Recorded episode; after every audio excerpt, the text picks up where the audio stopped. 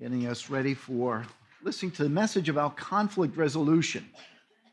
Um, I know uh, I've been uh, alive for enough years, I've been in ministry for enough years to know that uh, conflict is something that uh, we all have at some point or another.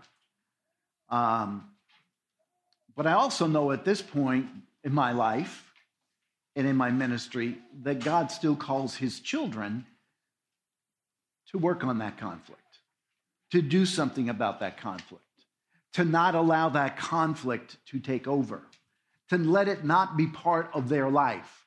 Last week, as I, I gave that message to you, I tried to give you a, a, basis of which we need to start from the Colossians 3 passage. If you haven't listened to it, please go and listen to it. It'll give you a foundation. Today, we want to talk about something a little bit different. And as I say that God wants his children to have no part in it, he doesn't want us to have any part in it. Uh, he calls it not just sin, he calls it grievous sin. He calls it terrible sin. He calls it as if we had murdered someone, if we get angry with somebody. Can you imagine that? I, I, I grew up as a kid in a, an angry home, and I grew up as an angry kid. You know, you go to school, you have a fight with one of the guys that, when you get to school, and you have lunch, you have a fight with another guy, and then you walk home with them. I mean, that was just, that was life. I mean, it, it seemed like that way every day. Um, but that's not the way it's supposed to be with a Christian. But you know what? We may not get into a fisticuffs with somebody. We may not take them down and, and be battling them but in our hearts, sometimes we do. I, have been here long enough to see even, uh, and I, if I'm gonna, I'm gonna say it, elders to have things against other elders. That is not, they're not immune from that. I remember one time I was not in an elders meeting, and someone came to me and said, They said this about you. This guy said this about you. Now, I, I could have let that irritate me. You know what? I don't even remember this day what that was. I could have let that irritate me, but you know what I did? I got on the phone and I called him up and I said, Can we get lunch? The fellow who supposedly said that about me. And I said, You know, I just want to make sure that there's nothing between us. By the way, we're great friends today. There's nothing between us, but I want to know what you said. And he said, Yeah, I said that, but here's the context. Let's put it in the context. I could have let that ferment in my heart. I could have let that keep going, and I could have let that become a problem. But I didn't want to because I could easily do that. I'm prone to do those kinds of things. And I know that. So it's a battle for all of us. God wants his children to demonstrate the holy characteristic of peace. Matter of fact, in Hebrews chapter 12, he says, pursue it. Run after it, is basically what he's saying there. Run after it. We're supposed to pursue peace, not strife. We are his new creation and, and we're his representatives here on earth. We who are identifying with him need to learn how to handle conflict when it comes. God wants us not to revert to our former Christian days or pre Christian days in handling conflict, but to handle it like God would want us to handle it. Peace is to be that pursuit, not war. Yet, I've been here long enough I've heard enough stories that there are some families that are coming apart, coming apart at the seams, even with strife. I once had a counseling situation with 15 people, three generations, all in one room. Four hours later, I mean, it was not easy to listen to all the stuff. They go to the same church, yet they don't talk to one another world can that be? I mean, I said that to him. I said, I'm, I'm flat out, can't believe this. Well, 15 people, three generations, and they're not talking to one another? That's not what my Bible says. That's not what my God says. I, I know that peace can be elusive. I know that it can be difficult, to, but you know what? Do the hard work of bringing back people together. You know, we may say, oh, it's okay, kids learn how to pick on one another, get into a fight in the playground like I did. But you know what? Now we have countries that pick on one another. I can't believe I'm going to Ukraine and Russia. They had a war three years ago, right? Three, four years ago. They Russia took over the Crimea. Yet they battled against one another. And I found out from the pastors, some of the pastors that are there, that are on the eastern border, that they still have guns going off and fighting happening. We don't hear about it here because it's not important to us, supposedly. But they still have war going on. It's elusive. We live in a big world, yet we need to take care of our own world first. Matthew chapter 5, verse 9. You don't need to turn there. It says this Blessed are the peacemakers, for they shall be called the sons of God. I certainly want to be called the sons of God. I want to be identified as one of his children. There needs to be a peacekeeping, peacemaking attitude in my heart as well as yours. So we have this call to peace. We are to pursue peace, yet it's elusive. It's like jello, trying to grab a hold of it. I can say this categorically there's no peace outside the church. And just look at the Senate floor this week. There's no peace outside the church. There's no peace in the streets either, in the universities. God wants his children to avoid needlessly and sinfully offending someone. Turn to 1 Corinthians chapter 10. We're not going to stop there. We're, we're going to be in a few different places before we actually get to the message. But 1 Corinthians 10. 31, we know this, this verse here probably by heart. Whatever you do, whatever you drink, do all to the glory of God. But we stop at that verse and we don't go to the next verse. And this is what the next verse says Give no offense either to Jews or to Greeks or to the church of God. Notice the church of God is last. to the Jews or to the Greeks, to the unbelievers, and no offense to the church of God. Can you offend somebody and not know it? Sure. David Powlison told a story uh, once, and he said uh, this lady didn't talk to him for four years, and he didn't even re- you know, recognize he got a big church, you know, that kind of thing. And the lady came up to him finally one day on a Sunday and said, You ignored me. And he said, When was this? He says, You ignored me. And, and then he, they traced it back. It was when he had a bloody nose and he was, had his nose up in the air. I mean, that sounds silly. That sounds silly. But she took offense at that. And there's really nothing to take offense at. We can all get ignored at times. God wants his children to be at peace. He wants them to work through the issues. Matthew chapter 5, he gives a clear indication of what it is. And, and I uh, be there in a minute here. Matthew 5, verse 21. And he says this You have heard the ancients were told, You shall not commit murder, and whoever commits murder shall be liable to the court. but, this is Jesus speaking, but I say to you that everyone who is angry with his brother shall be guilty before the court. Oh my goodness. How about this week? Were you angry at anybody this week? I saw you getting off the 405 free. Never mind. You know, we've all had those times, those opportunities to be angry at somebody. And here it says as if you had committed murder. I, I, know none of you would want to have your name in the newspaper for having committed murder. But can I tell you something? There is a book being written in heaven. It's called The Christian Wars. I don't want my name in it. I want to keep my name out of it. You want to keep your name out of it. God wants his children to love, to pray for, and to do good to those who even sin against them, even if they offend you by turning their nose up at you or by ignoring you. I was going to come in here today and tell you, you know what? Grace Church saw how great Anchored was and how we went through this whole reconstruction here. They were going to give us another opportunity to move us across the hallway when they did that room. You know we should say? Thank you. Appreciate that, that you would think we were, would be able to do that. Right? Not saying, no, how dare you? We're anchored. be careful, folks. Be careful. Romans 12 21 says, Do not be overcome by evil, but overcome evil with good. With good. That's what Christians should do.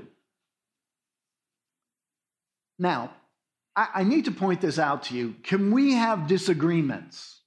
Absolutely. Do we have disagreements? Sure do. Sure do. Comes election day, you're probably not going to vote the same way I'm going to vote. The, comes election day, you're not going to do the same thing I do. You're going to have a disagreement. You know, I, I, come to my home and my wife asked me once, well, what do you think of the house? This is when the girls were still there. I said, it's kind of pink and it's kind of flowery. but, but you know what? I, I don't care. I, I, you know, she heard that, and guess what? It cost me $25,000 to fix everything, you know? I'm not saying anything anymore. I love it. it could be coming apart. I love it. you see, the disagreement, the, the, the, the difference between a disagreement and a conflict is the jealousy and the heart that you put into it, the emotional aspect of it when it becomes, I need that. That's when it becomes a conflict. Whether it's I need to be recognized or I need to have peace or whatever it is, I need that. That's the emotional element that's added to it, and that's what makes it sin. That's what offends the other person and offends God. So we need to stay away from that. Now, this is where we're going to be. So turn to James chapter 4. You know the passage. What is the source of quarrels and conflicts among you? I can't tell you how many times I've had to time I had times I had to turn to this passage. What is the source of quarrels and conflicts among you? Is not the source your pleasures that wage war in your members? You lust and you do not have, so you commit murder. You are envious and cannot obtain, so you fight and you quarrel.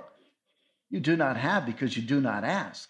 You ask and do not receive because you ask with wrong motives, so that you may spend it on your pleasures. You adulteresses, do you not know that friendship with the world is hostility toward God? You see, folks, this is where we're at. We want something, it may even be a good thing, yet because we have this emotional element added to it, it becomes I need it. Not, you know what, Lord, if you want to give that to me. It's like, you know, something happened on staff, and I went home to my wife, and it's probably the only time I've ever mentioned it to her, and she could see, mentioned it to her, and she said, I could see I'm having trouble with it. He says, Psalm 37 4 says, Delight in the Lord, and he'll give you the desires of your heart. I came back a week later. I said, I've been delighting for a whole week. I didn't get it. She says, Well, that just shows your wretched heart. Thank you, Lord. Thank you. I, my wife is speaking to me what the word, the word of God is saying. Thank you. You're right. Because if I hold on to it like this, no, no, it's if he wants to give it to me. It's up to him to give it to me. I don't deserve it anyway. I don't deserve it anyway. But we say that. There are a, a lot of words here. I'm going to go through some of these words quarrels, conflicts, murder, war, fights. Sounds like something out of a war novel. And you know that I read uh, history novels, mostly about the war. Second World War, sometimes uh, Vietnam, sometimes the Korean War. I read about these things. James uses these words to describe a situation, guess where? In the church. Are you serious, James? This is a, a situation in the church. Uh, and if you've been around long enough, you've been in some churches where you've seen it. Where you've seen it. James is going to use these words to describe what's going on in this particular church.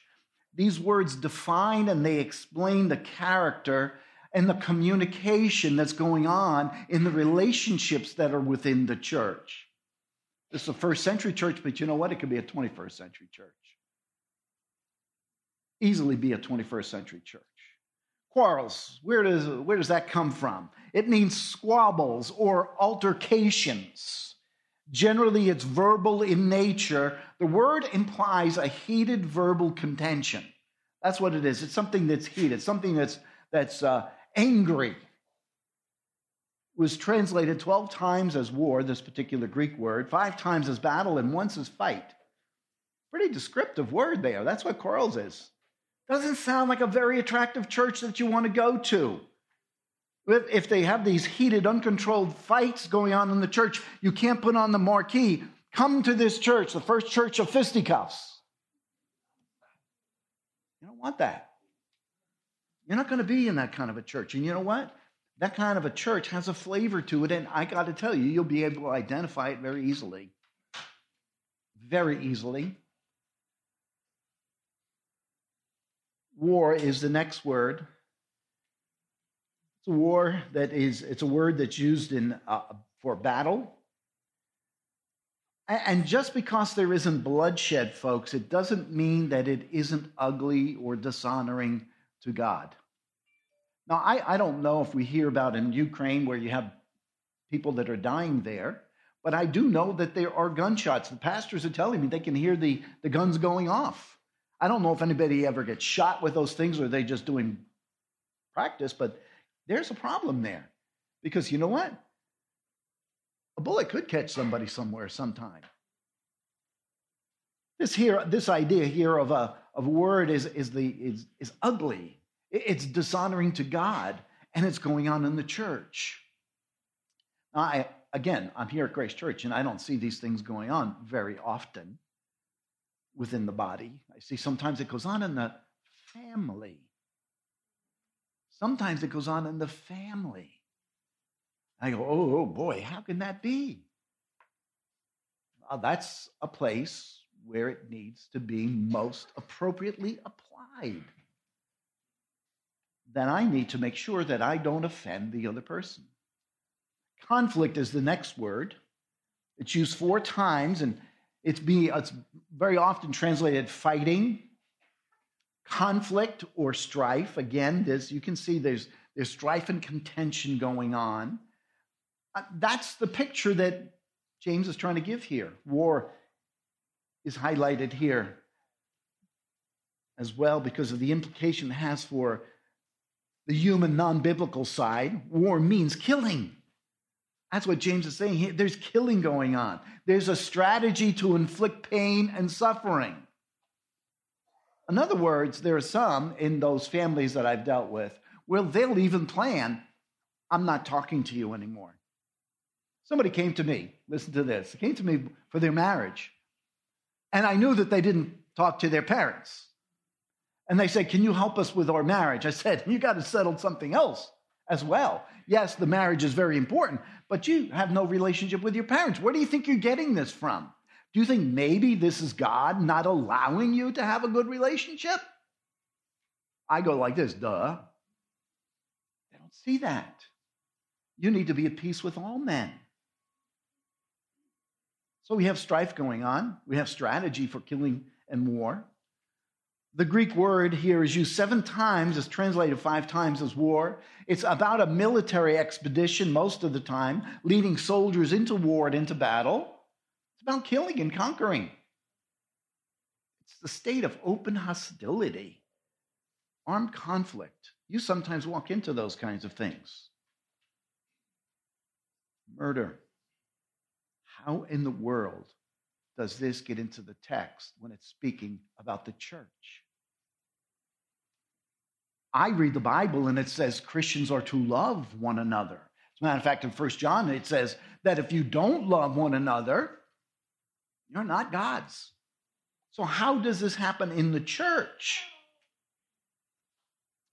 The last word that I have removed from the text here, fight, has implications for some very significant things here. Fighting is actual fisticuffs. It is actually getting down to getting armed and getting into a battle. That's what that word means. It's hand to hand or mouth to mouth in some situations. And when I mean that, I mean yelling and screaming and all of that language stuff. So the terms that James uses here is a, a language of warfare. Now, I want to translate this particular verse, James 4 1 through 3, the way I will slip in these other meanings. I want you to listen to this. What is the source of heated verbal contention and uncontrolled battle, and your strife and contentions among you? Is not the source your pleasures that wage strategies to fight and combat and battle amongst the members? You lust and you do not have, so you slay your opponent and kill them. You are envious and cannot obtain, so you have armed hand to hand conflict, even to the death. You have not because you do not ask. You ask, you do not receive because you ask with wrong motives. So you spend it on your pleasures. Make me feel good. That's what it's about. Make me feel good. You can see how picturesque that is. The picturesque, the picture, the, the picture that we get there. And folks, this is among professing believers. This is amongst people that are in the church. And I hope, folks, that this can't be said of you today. I hope this can't be part of your life. And if it is, you need to go about a strategy to try to settle those issues. First, ask, How have I offended you? You see, it says in Matthew that if you think your brother, you know, you've offended your brother, you need to go to them. Okay. I mean the one that's not talking to me? Yeah, the one that's not talking. Say, Look, I probably have offended you, but I don't know how. Can you please help me? I want to understand. I want to get a picture of what I did. That's how you begin to take care of this strife. But in the body of Christ, this strife, this jealousy, this hatred, this condescension continues to go on and on and on. Beloved, our fallen condition, and that's what we're dealing with. Our fallen condition starts in our hearts. You know, yesterday with the men, that's what we were talking about was our heart. We needed to protect it. Tomorrow night, when I speak to the ladies, is going to be about the heart and protecting it. Because you see, that is what is the thing that motivates us. That's the thing that makes us want to do this. And, and I, I could give an, um, uh, a shout out to John Street in the book that he wrote on the heart. I got to tell you, it's a theology on the heart. If you really want to look at it, it's not just about pornography, but it's about the heart. James here in this passage is going to reveal the heart and so let's look at verse 1. What is the source of quarrels and conflicts among you? Is not the source your pleasures that wage war in your members? He has two very piercing questions here. The first is what is the source of the problem? James knows the condition of the church. He knows what's going on there. These are rhetorical questions. He's wanting them to take a step back and think about it. He's wanting them to, to take a judicious look at what the source of their problem is. Why do I want what I want, and why do I want it now? He's challenging them to recognize the, and identify the source of their quarrels, their conflicts. These words are in the plural, and I love it. It's not just in the plural, but it's in the present tense. It's the continuous thing that's going on. It means it's a persistent problem.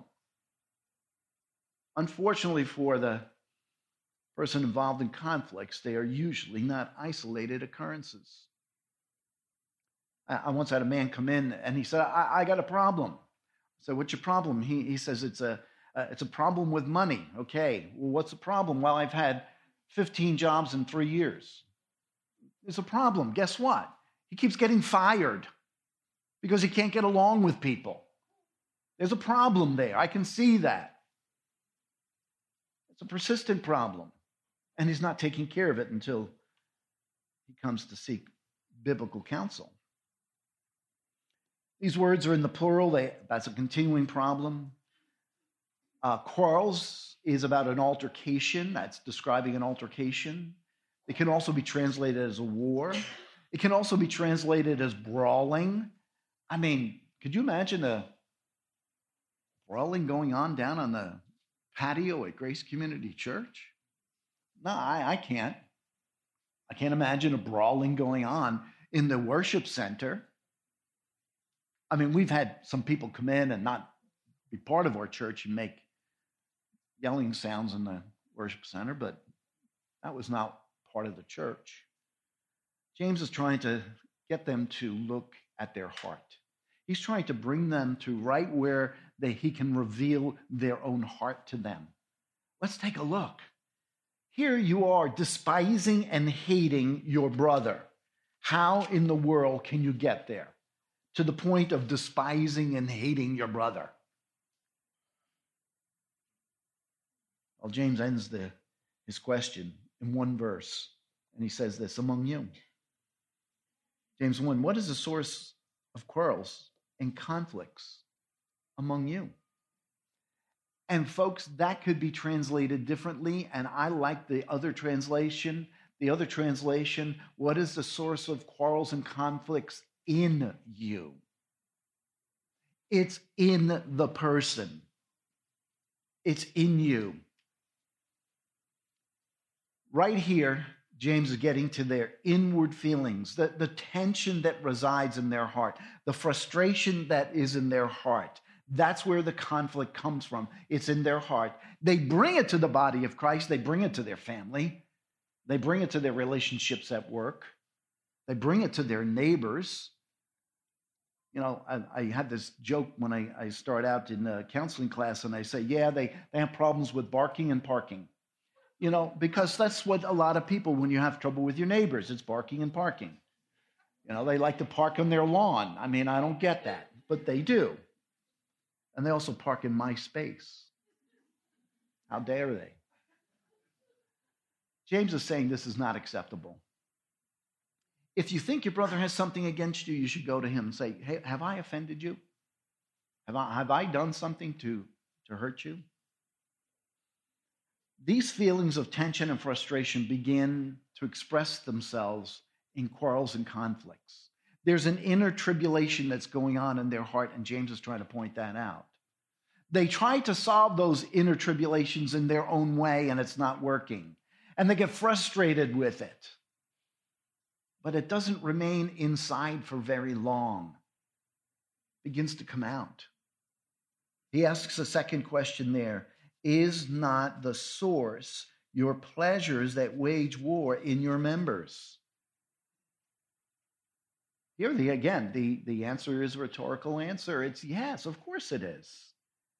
Not only is it an affirmative answer requiring uh, him to, to take this proverbial finger and point it at himself, yeah, I'm the problem. I'm the problem. I remember once I got saved, and and I remember we had seven years of marriage, six years of marriage before I got saved. And I said to my wife, You, you did not make me get angry with you. I made me get angry at you. There isn't anything that a person can do to make you get angry. You choose to get angry. Gentle answer turns away wrath, Proverbs 15 1. That's where I need to see that it's residing in my own heart, that I make those decisions. Therefore, the quarrels, the conflicts, is because I have self seeking pleasure. I have self seeking desires that are in me. And I'm going to say in me, folks. And I know that all of you can join me in that with an amen. It's in you. You're not satisfied with where God has you. You're not satisfied with what God has done in your life. So there's this inner turmoil of distrust of God, and you want something. You want something else. You're not satisfied. When uh, I was in sales, huh, my uh, buddy in uh, Massachusetts and I were good buddies.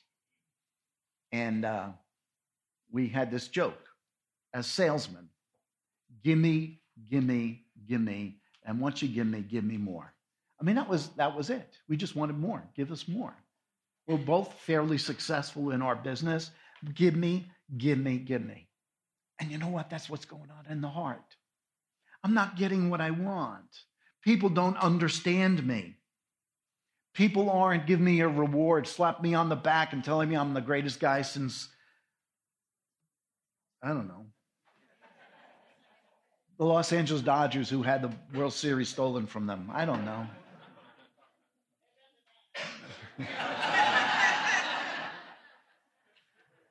Remember, they had to beat the New York Yankees first.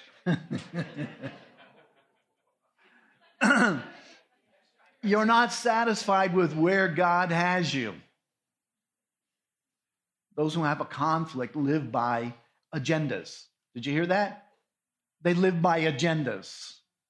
It's their agenda, their plan, their rights, their needs, their schedule, their expectations, their desires, their reputation. It's all about them. You know, the person who sits down and he writes out his day and, and says, Well, this is what I'm going to do today. And somebody knocks on the door. I, I've had that happen, you know? It's amazing. I could even put a sign in my door study time. And somebody's walking in the door. Now, I could take that cup of coffee that I have sitting there and throw it at them.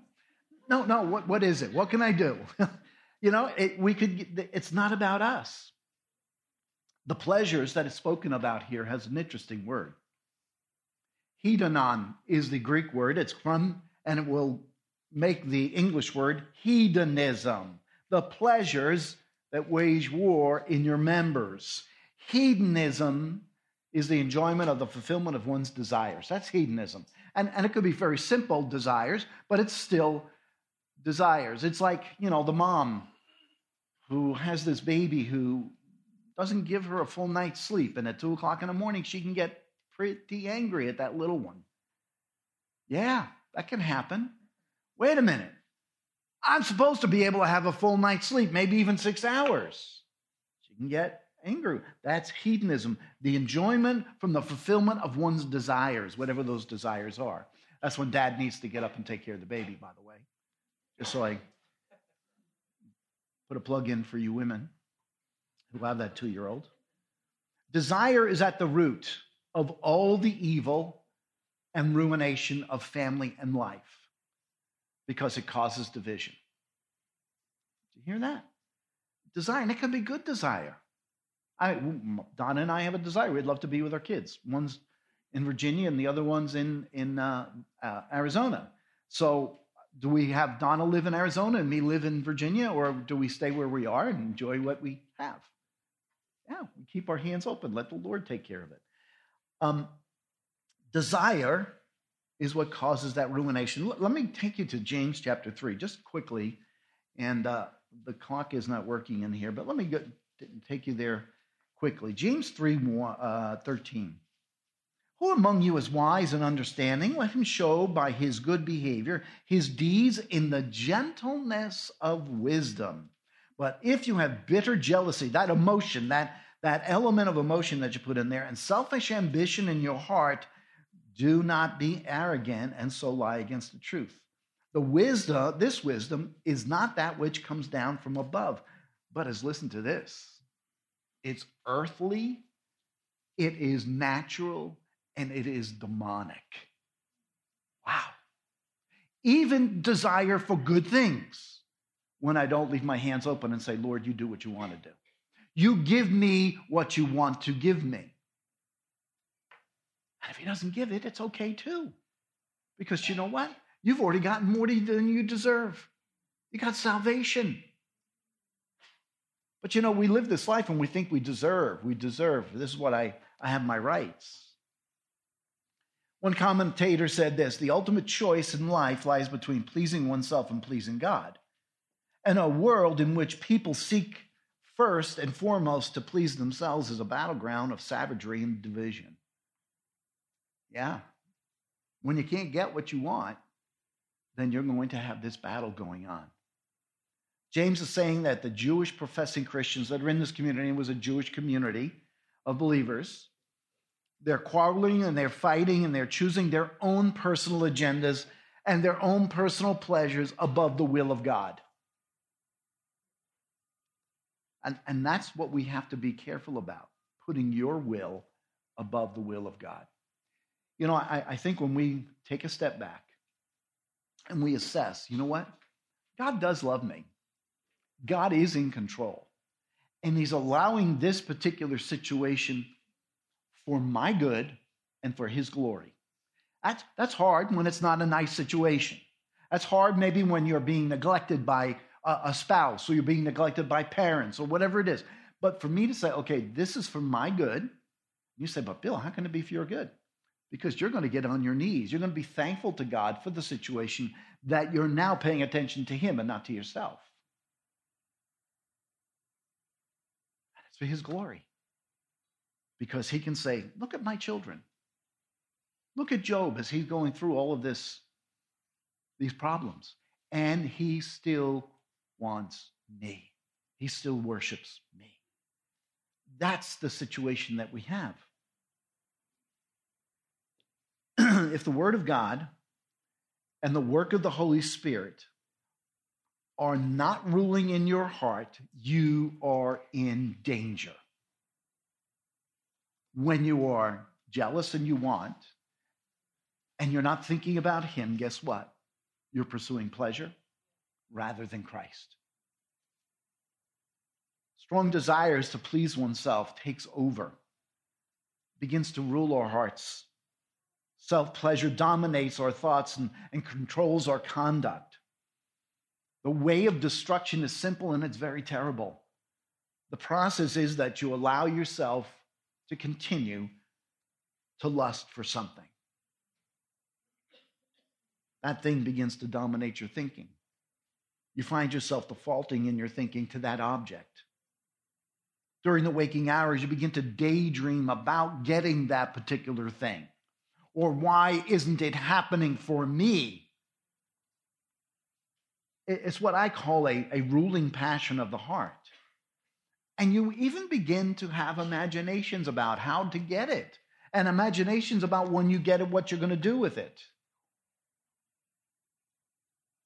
There are things or people that stand in your way, they, they begin to be pushed aside.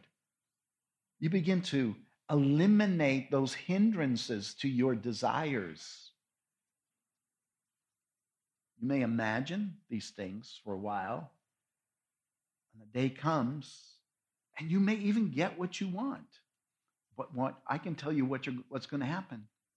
You're not going to be satisfied you're not going to be satisfied.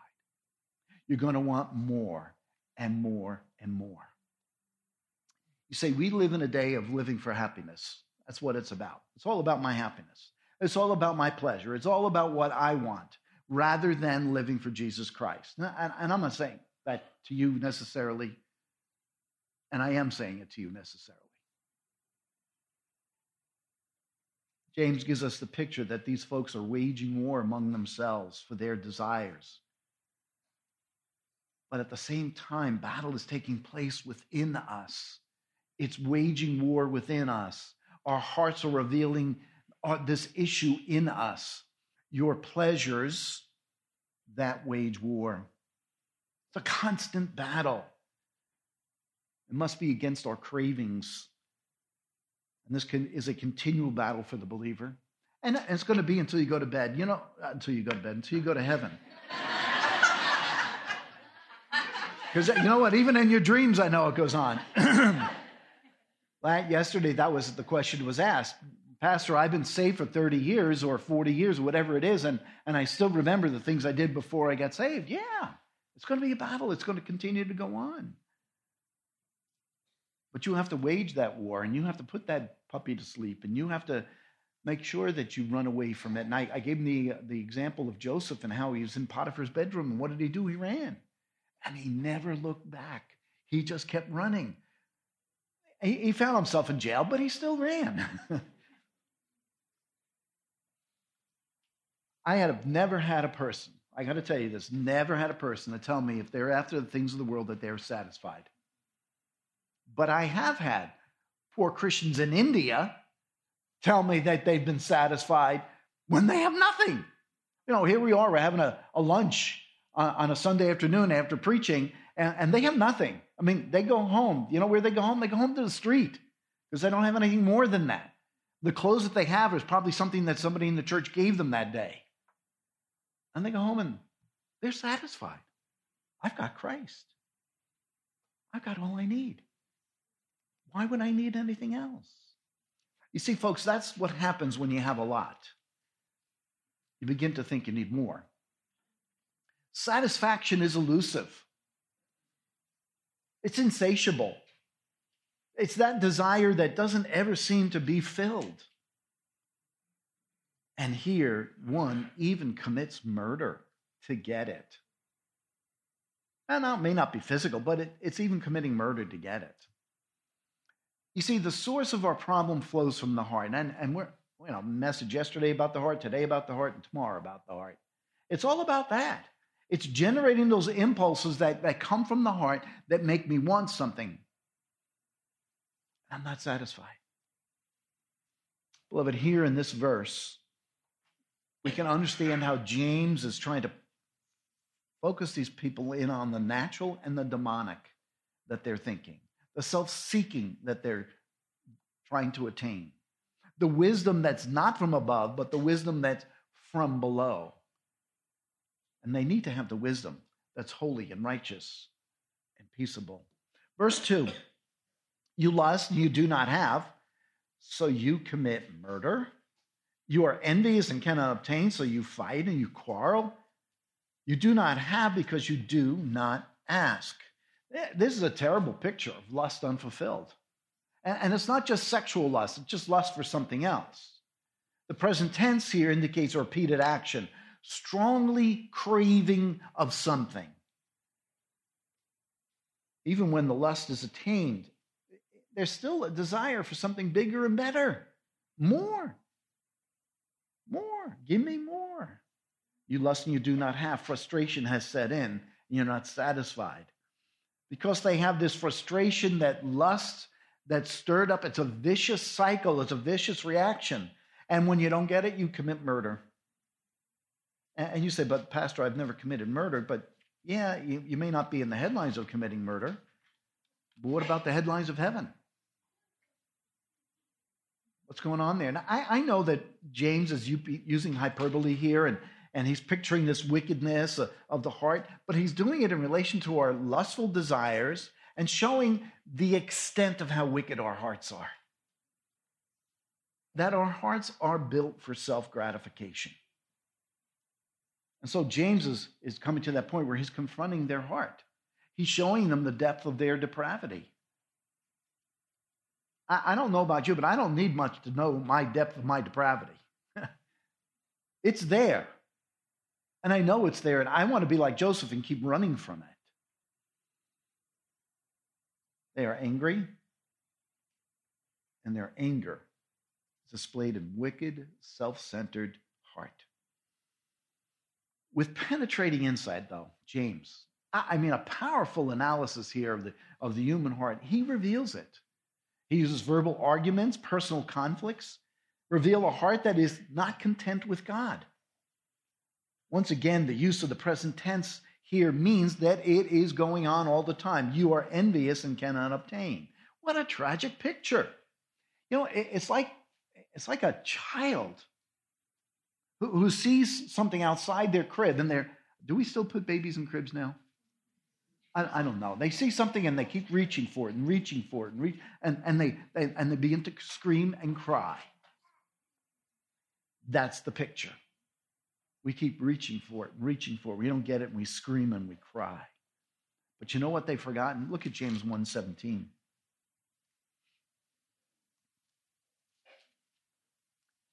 James 1:17 says this, every good thing given and every perfect gift is from above, coming down from the Father of lights. That's where it comes from. Request it. God doesn't give it. It's okay. It's okay. I told this to the men yesterday. I hope you don't mind. But I came back from India, my first time being in India, and I don't know, it was 96, 95. And uh, I my heart was set to go back to India. I wanted to be a missionary in India. I wanted to go back there and, and teach. The people were so hungry for the word. It's just absolutely incredible. I mean, you know, to be in 117 degrees with no air conditioning and have this little fan in the middle of the room with 125 people and they didn't move, they stayed there. I wanted to go back and I said to Donna, you know, I, I really believe I've been called to India. She says, uh, I can't hear anything. I said, okay, if I'm supposed to go back to India, I can pray and God will change her mind. I, I didn't balk. I mean, I made her come out to, from New York. I mean, that was bad enough to come out to California. But I, I said, God will change her heart. Pat Howell, who was a missions pastor at the time, said, just tell her what to do. I said, no, thank you. No, thank you. She would do it. I know she would, but I want her to, to want it. I went back six more times. So I've been to India enough.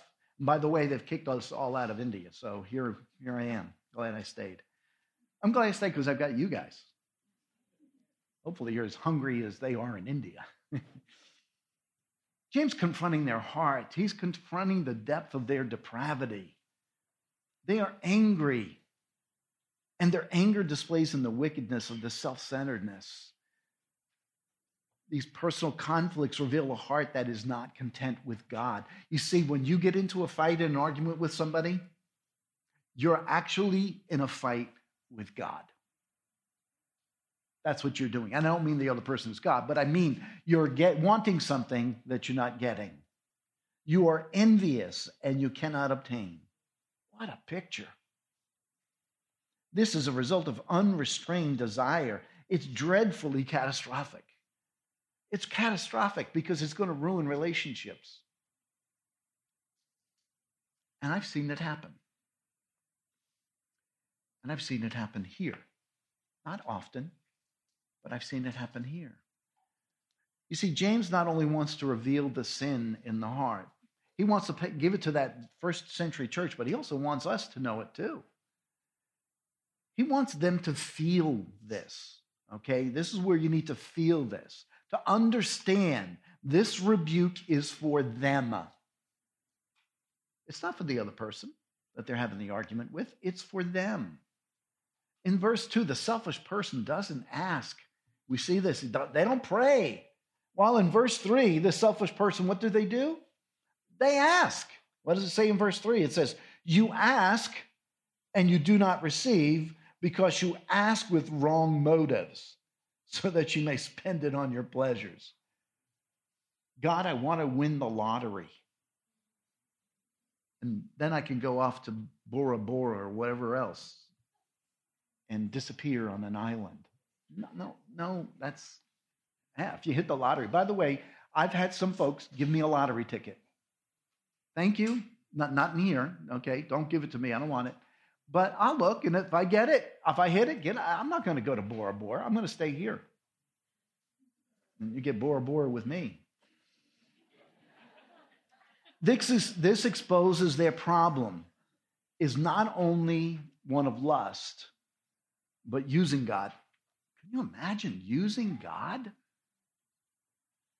They have these hedonistic pleasures that they want, and they're going to use God. Oh, I'll pray. And then they get it, and they're gone. I've had people do that. I've seen that happen. Oh, pray, they get what they want, and they're gone. They're asking of God through petition, supplication, according to his will, they think. Mm-mm, it's according to their will. You see, God knows the heart, He knows the motive.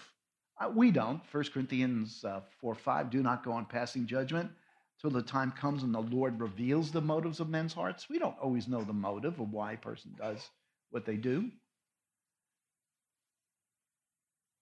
We don't know the motive behind the prayer, but James, being inspired, knows the motive. It's about self, it's not about the glory of God. The word here, kakos, which is a Greek word, means an evil man or bad motives.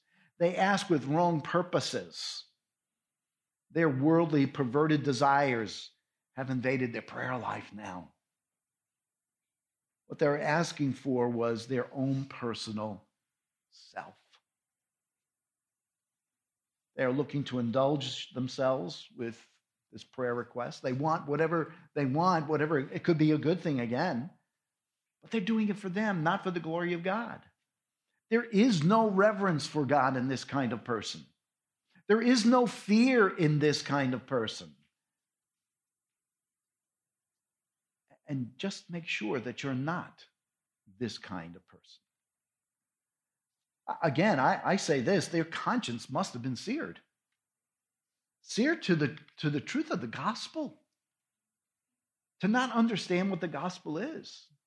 There's a purpose clause here. It's uh, what we call the hina clause. It says, because you ask with wrong motives. Beloved, do not waste your time in prayer asking for selfish things. Uh, you could probably think of some selfish things that you asked for. Lord, I want a house. Lord, I want a car. Well, you know, if you get those things, what are you going to do with it? You're going to open up your house for people to come in and, and use it? Is it only for you? Even if you ask for a good thing and God does not give it, don't spend yourself in consuming what you get from this. Always have your hands open.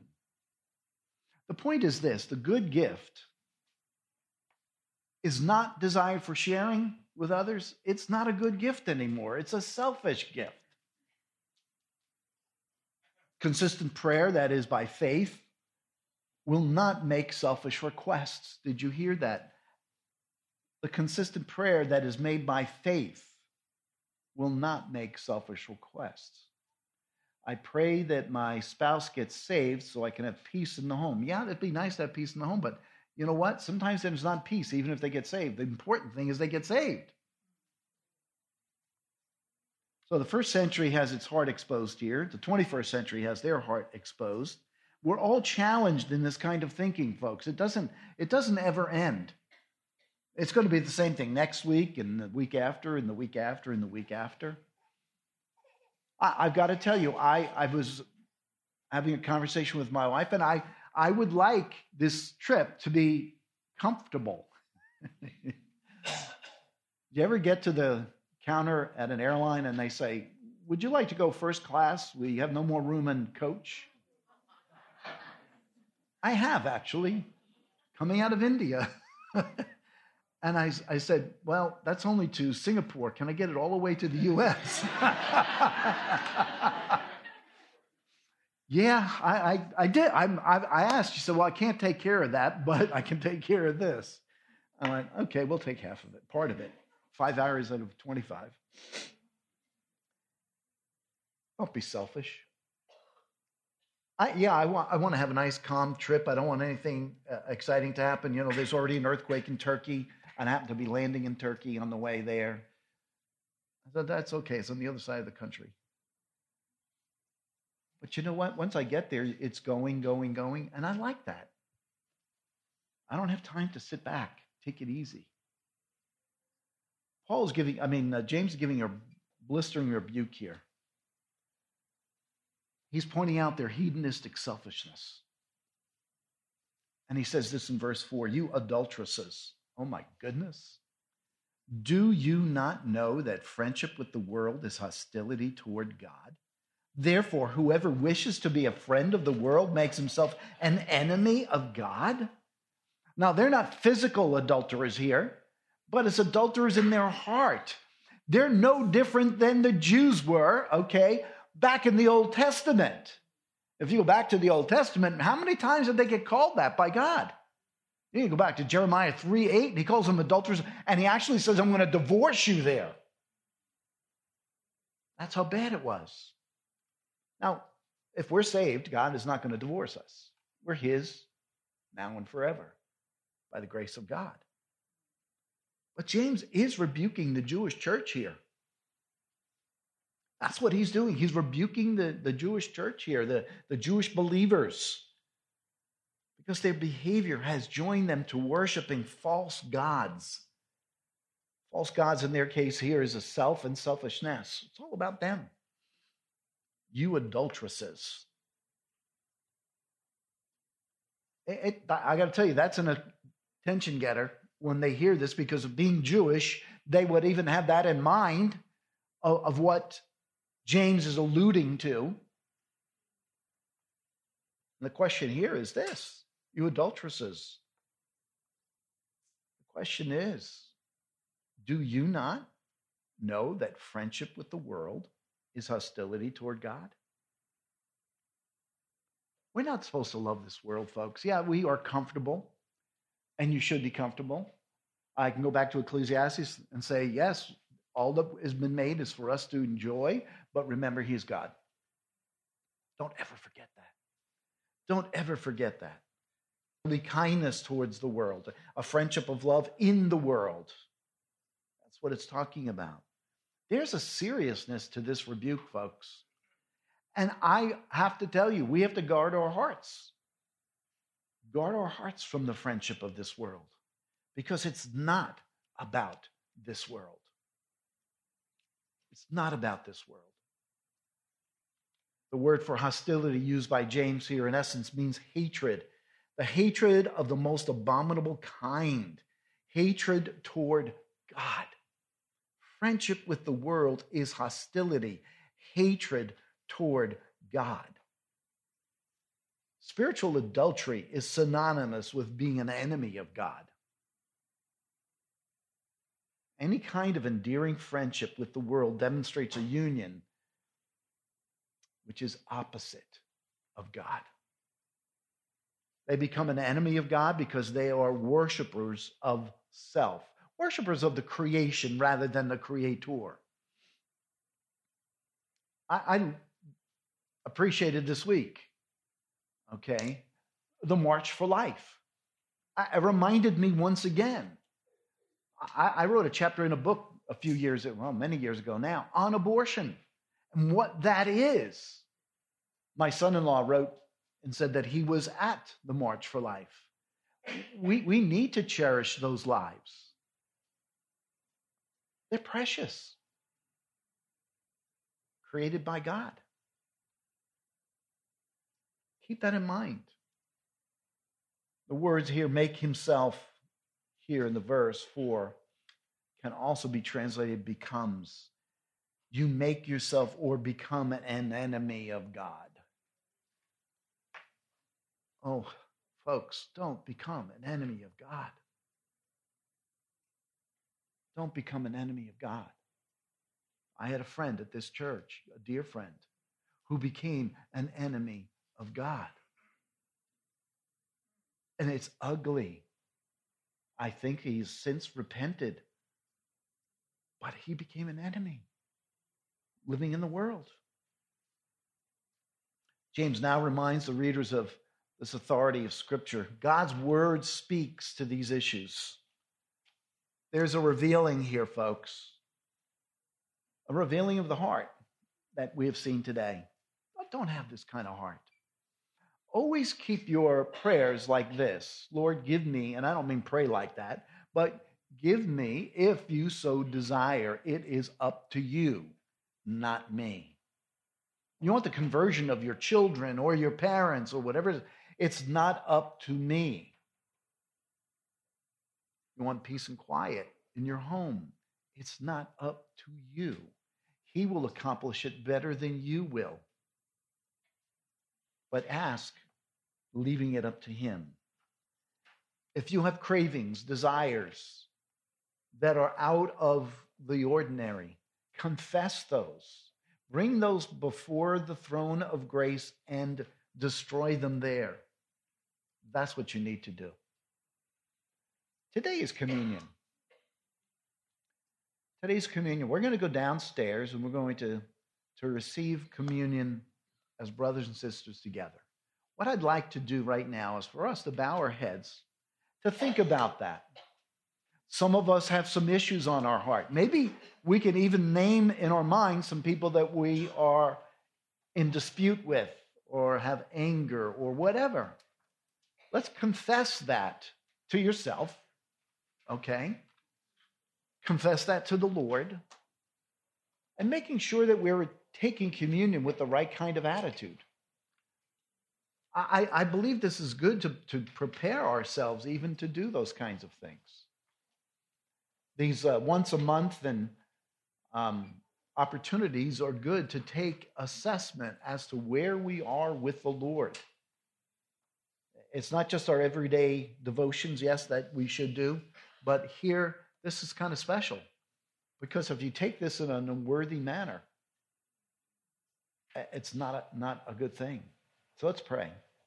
Father, we're grateful for this time of communion, this time that we have to go listen to our pastor MacArthur and hear the words of wisdom about worship. We pray, Lord God, for our own hearts. Pray that they would be settled with God, that you be on the throne of grace, that you would be the one who uh, we worship, and that we can accept whatever you give us in this life, realizing it comes from a good hand, desiring to give us good things. Lord, we are ever so grateful. We were in the kingdom of darkness, and you brought us into the kingdom of light. You've given us your grace and your mercy. And Lord, now let us live that grace and mercy before an unbelieving world. We pray this in your name. Amen.